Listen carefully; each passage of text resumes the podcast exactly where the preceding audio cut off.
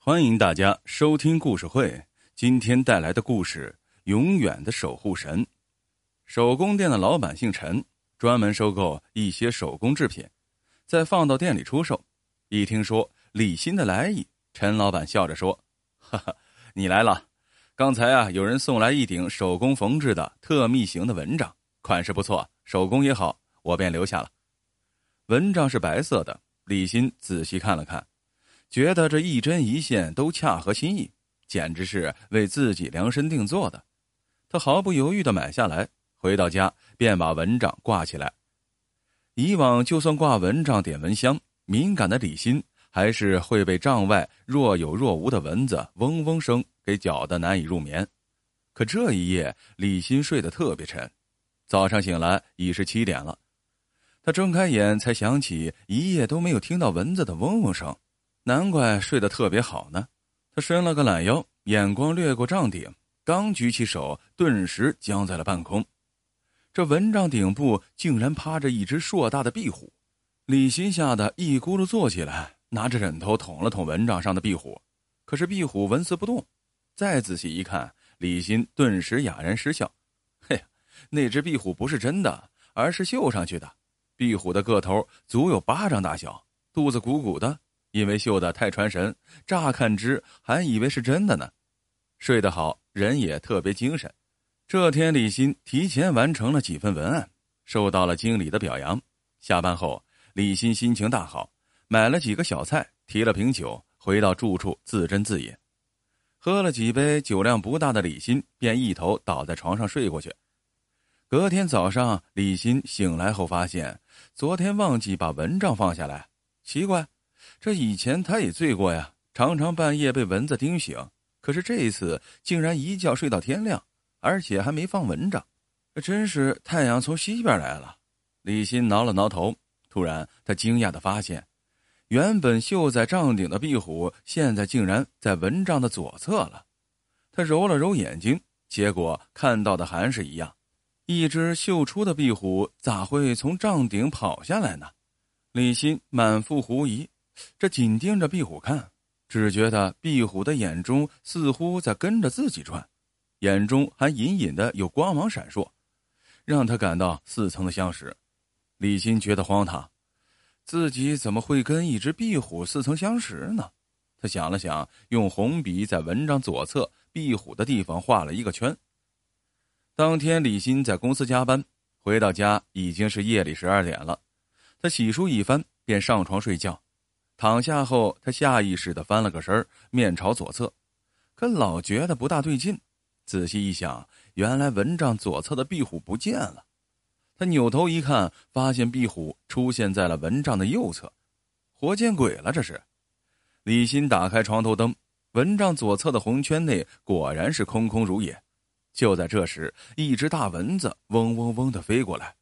突然，李鑫看到壁虎口中似乎亮光猛地一闪，亮光消失后，大蚊子就不见了。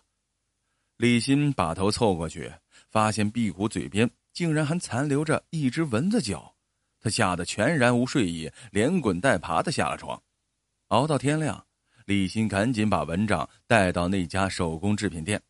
陈老板信誓旦旦：哎，这顶蚊帐送来的时候肯定没绣壁虎，不信的话，我把做蚊帐的人地址给你，你自己去问去。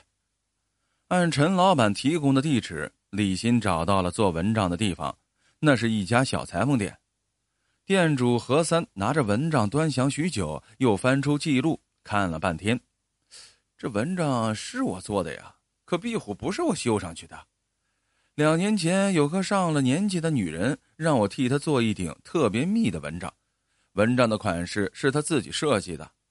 我们一般要求客人先付定金，并留下电话和姓名，可那天那女人着急走，便一股脑地把钱全付了，还说隔天一定会拿，说完就急匆匆走了，也没有留下联系方式。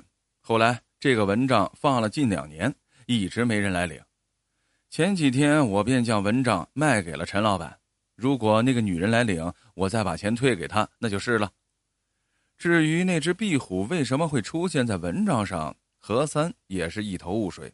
最后何三说，时间太久了，我一时也想不起来订蚊帐的女人到底什么样。你留下电话号码和地址，我想到的话会联系你的。回到家中，李欣是越来越觉得诡异啊。他本想重新买一顶蚊帐，可后来一想，万一新买的蚊帐再莫名其妙的出现壁虎，那可怎么办？接下来几天，李欣睡觉时只好点蚊香，可蚊香却好像失效了一般。李欣又对蚊子的嗡嗡声特别敏感，于是夜夜难眠，每天早上都顶着熊猫眼去上班。既然不敢用蚊帐，李欣决定把蚊帐还回去。这天，他下班后带着蚊帐找到了陈老板，没想到陈老板不肯退货。走出陈老板的店，天色已经很晚了。走了一会儿，李欣看到不远处的小巷子里有一大堆垃圾，便想把这蚊帐扔掉算了。进了小巷，李欣才发现里面黑乎乎的，才走了几步，突然一把明晃晃的刀抵住了李欣的后腰，接着耳边传来一个低沉的声音：“我只要钱，不伤人，乖乖把钱掏出来。”遇上抢劫歹徒了，李欣哆嗦着把钱包掏出来，歹徒急不可耐的一把抢过去。李欣见此情景，本来以为自认倒霉，可他突然想着，除了现金，钱包里还放着自己已经过世母亲的一张仅存的照片。李欣说出了自己的意思，歹徒的眼睛却突然一亮：“你当我是三岁小孩吗？里面该不会藏了什么贵重东西吧？”无论李欣如何解释，歹徒还是一脸狐疑，拿了现金也不肯还钱包。李欣一咬牙，趁歹徒不注意，猛地一把夺过钱包，攥在手里就往向外跑。没想到巷子里堆满了垃圾和石块，黝黑的伸手不见五指，李欣一不留神被绊倒在地。那歹徒扑上来，伸手就要抢钱包，两个人争来夺去，声音越来越大。歹徒一怒之下将刀子捅了过去，李欣只觉得腰间一阵剧痛，不由得一声惨呼。惨叫声惊动了附近的巡警，歹徒见势不妙，顾不上钱包，赶紧夺路而逃。巡警将李欣送到医院，医生检查后啧啧称奇，这歹徒在情急之下捅了你一刀，力度很大，可结果这刀尖只划了一道浅浅的口子，并没有伤及内脏，只要缝上几针就可以出院了。是不是有什么东西替你挡了这一刀，缓冲了刀的力量？李欣仔细想了想，我当时手里提着一包蚊帐，歹徒刺过来的时候，我下意识用蚊帐挡了一下，可蚊帐是很薄的纺织品，怎么可能抵消到刀上的力量呢？说完，李欣便摊开蚊帐，一摊开，他顿时惊讶的说不出话来。蚊帐上那只巴掌大的壁虎又移动了，而那里正是刀穿过蚊帐的地方。更令人惊奇的是，壁虎的尾巴已经不见了，断口很整齐，像是被刀齐刷刷的切过去，断处还残留着血迹，而整个蚊帐上也找不到尾巴的踪迹，这到底是怎么回事？缝完针，李欣打了一辆出租车回去，刚到家门口就碰到在那里等他的阿三。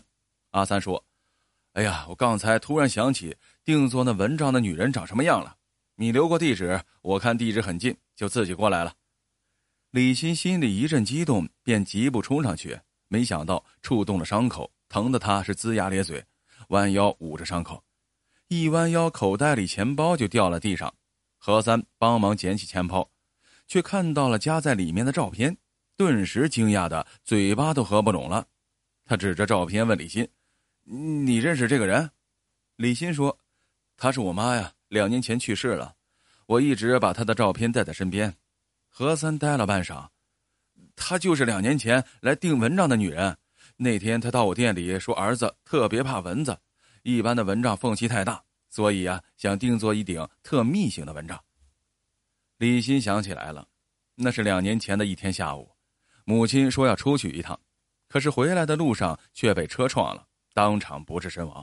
没想到他那天出门就是为自己去定做了一顶特密型的蚊帐。再想到这蚊帐上漫步的壁虎，李欣顿时明白了，那是母亲无微不至的关怀。